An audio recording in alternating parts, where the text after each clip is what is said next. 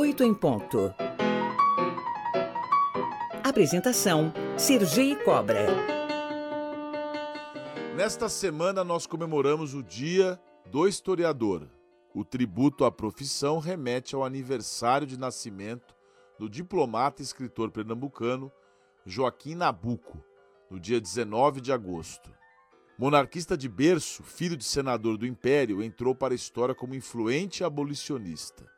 Nabuco também foi um dos fundadores da Academia Brasileira de Letras. Hoje, no Oito em Ponto, homenageamos a categoria em uma conversa com a historiadora e professora Rosana Schwartz. Bom dia, Rosana. Muito obrigado por nos atender. Bom dia, eu que agradeço.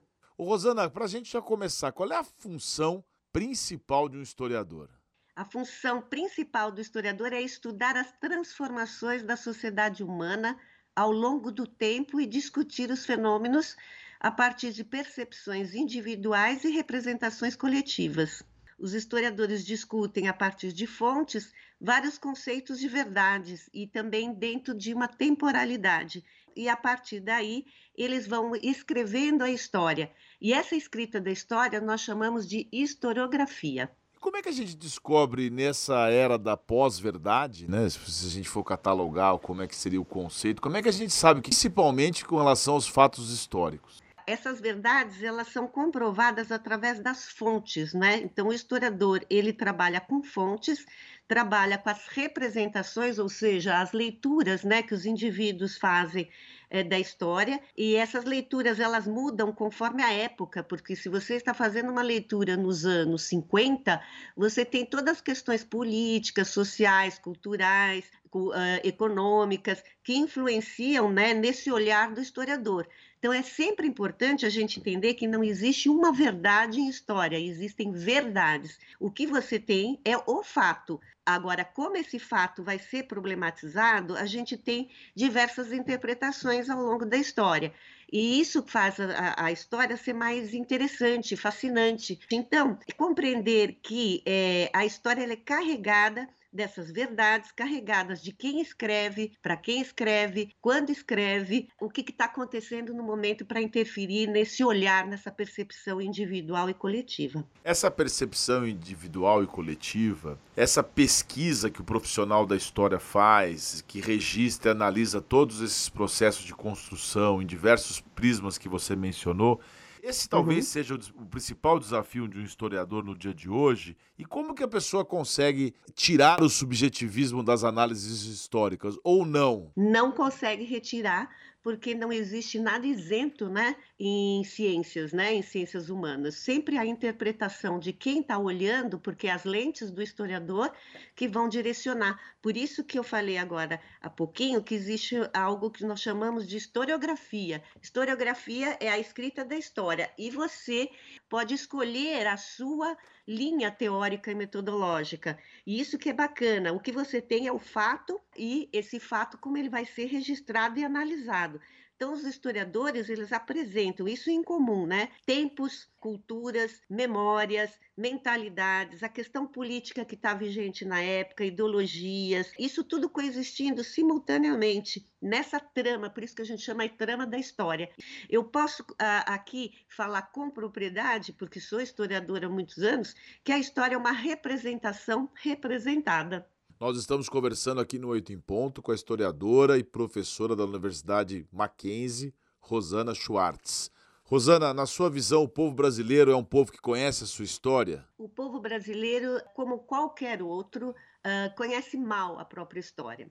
Depende do momento, né? Às vezes, nós acabamos falando que o povo europeu ou o povo norte-americano conhece mais a história. Isso não é verdade você tem alguns relatos de historiadores mostrando que pontos, alguns episódios, sim, é, você tem uma história europeia mais trabalhada e conhecida. O brasileiro ele não se interessa muito pela história, mas isso é a própria construção nossa histórica leva a isso? Porque você ainda tem presente na sociedade brasileira uma sociedade estamental, não é? uma sociedade dividida em castas, onde alguns têm o privilégio de é, se educar, de ir para escolas de, vamos colocar assim, com um aprofundamento teórico adequado, e outros, infelizmente, ainda estão num patamar de uma escola muito rasa.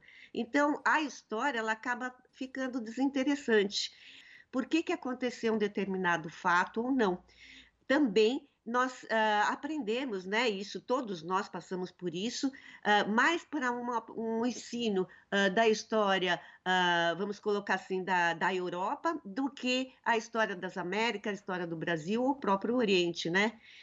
Esse desconhecimento da história que você disse que não é privilégio nosso, é, mas é daí que advém aquela frase que o brasileiro tem memória curta, desse desconhecimento, e se essa frase é injusta para nós? Essa frase ela é justa e injusta, porque é, como a, os historiadores eles apresentam, né, eles discutem os tempos, né, mostrando dentro das transformações o que permanece, né, e os livros nossos eles não mostram isso, essas permanências, eles mostram uma forma é, é, linear, como nós falamos agora há pouco, da história, como se fossem causas e consequências, a questão das mentalidades, as ideologias, as culturas, as políticas, as intencionalidades, as subjetividades não, aparece, não aparecem tanto nos nossos livros.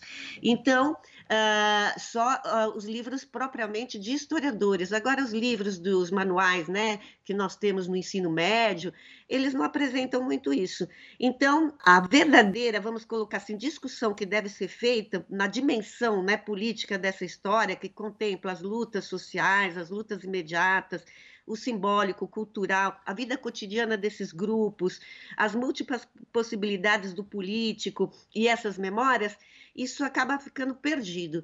Então, uh, o que, que deve ser feito? A gente valorizar a, a história ao ponto de chegar e, e, desconstruir a ideia, não, a história é decorativa, tem que decorar datas, nomes, batalhas, isso é totalmente desinteressante. E eu concordo que seja desinteressante mesmo. O que a gente tem que trabalhar é a história uh, no sentido de explicar a minha existência explicar os fenômenos, como que eles surgem, né, os processos, como que eles acontecem e como que eu posso mantê-los ou desconstruí-los. Rosana, para a gente finalizar, na sua visão, muito se fala que hoje nós vivemos tempos difíceis. Pergunto: existe algum período da história recente ou passada que seja parecido com o que nós estamos vivendo hoje? E como é que o que vivemos hoje será retratado amanhã nos livros de história?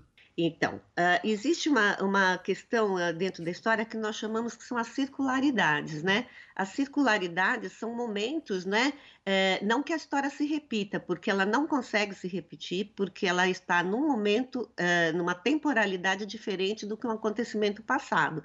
Mas como existe a permanência, que eu falei, as continuidades de alguns comportamentos, de algumas ideologias, de algumas práticas, ela acaba, às vezes, se repetindo num outro tempo histórico. Então, isso é extremamente é, complicado, porque se você não conhece a história, você não acompanha uh, uma discussão mais aprofundada, saindo do senso comum, você não compreende isso. E às vezes pode estar tá cometendo algumas questões uh, que eu chamaria até de perigosas, como uh, a fragilidade das democracias essa fragilidade da democracia que está acontecendo hoje, no contemporâneo, nós tivemos nos anos 20 para os anos 30. Por isso que nós tivemos os fascismos, os nazi, o nazismo e outras, uh, uh, o comunismo e outras, uh, vamos colocar assim, ações humanas, né?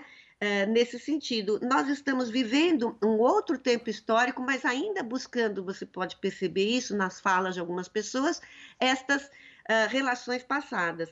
Então, o que, que precisa ser feito? A gente precisa analisar com muito cuidado né, o tempo que nós estamos vivendo hoje, a partir dos registros, a partir de novas interpretações desse ecossistema político que está acontecendo. Então, isso é importante e é lógico que uh, o que a, a história vai ser, como vai, os registros que vão é, ser colocados, a, a escrita da história a partir daí, é algo extremamente complexo, porque ah, hoje você tem ah, os fake news, as redes sociais, é, as falas das pessoas que, que são documentos da história diferentes do que nós tínhamos antes.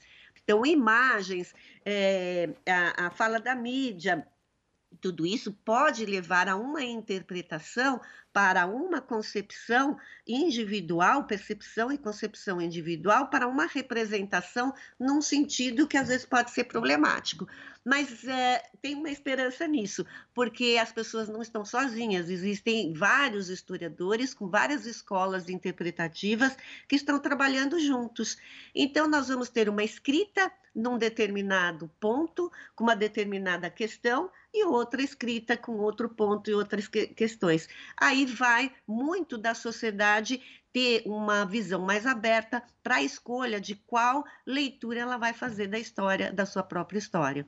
Ou seja, a polêmica vai continuar. A história sempre tem polêmica. Com certeza. Muito bem, conversamos com a Rosana Schwartz, que é historiadora e professora da Universidade Mackenzie, doutora em História Social com ênfase em História Cultural. Rosana, muito obrigado por sua participação aqui no Oito em Ponto. Um grande abraço, viu? Eu que agradeço, um abraço.